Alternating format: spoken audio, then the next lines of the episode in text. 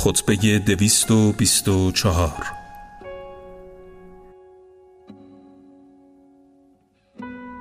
به خدا سوگند برادرم عقیل را دیدم که به شدت توهیدست شده بود و از من درخواست می داشت تا یک من از گندمهای بیت المال را به او ببخشم و پی در پی این درخواست را تکرار می کرد. چون به گفته های او گوش دادم پنداشت که دین خود را به او واگذار می کنم و به دلخواه او رفتار و از راه و رسم عادلانه خود دست برمی دارم روزی آهنی را در آتش گداخته به جسمش نزدیک کردم تا او را بیازمایم. پس چونان بیمار از درد فریاد زد و نزدیک بود از حرارت آن بسوزد. به او گفتم ای عقیل گریه کنندگان بر تو بگریند. از حرارت آهنی مینالی که انسانی به بازیچه آن را گرم ساخته است. اما مرا به آتش دوزخی می‌خوانی که خدای جبارش با خشم خود آن را گداخته است.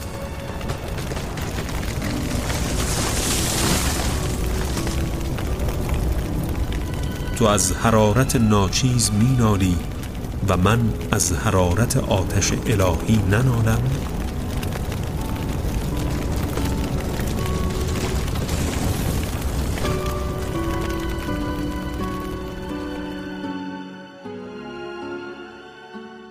و از این حادثه شگفتآورتر این که شب هنگام کسی به دیدار ما آمد و ظرفی سرپوشیده پر از حلوا داشت. معجونی در آن ظرف بود. چنان از آن متنفر شدم که گویا آن را با آب دهان مار سمی یا قی کرده آن مخلوط کردند. به او گفتم هدیه است یا زکات یا صدقه که این دو بر ما اهل بیت پیامبر حرام است.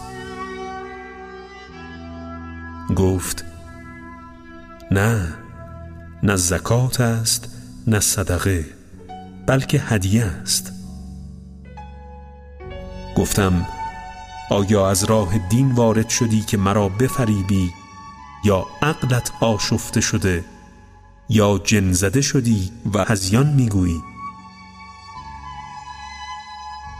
به خدا سوگند اگر هفت اقلیم را با آنچه در زیر آسمان هاست به من دهند تا خدا را نافرمانی کنم یا پوست جوی را از دهان موچهی به ناحق بگیرم چنین نخواهم کرد. و همانا این دنیای آلوده شما نزد من از برگ جوید شده ملخ پستر است. علی را با نعمتهای فناپذیر و لذتهای ناپایدار چه کار؟ به خدا پناه می‌بریم از خفتن عقل و زشتی لغزش ها و از او یاری میجوییم.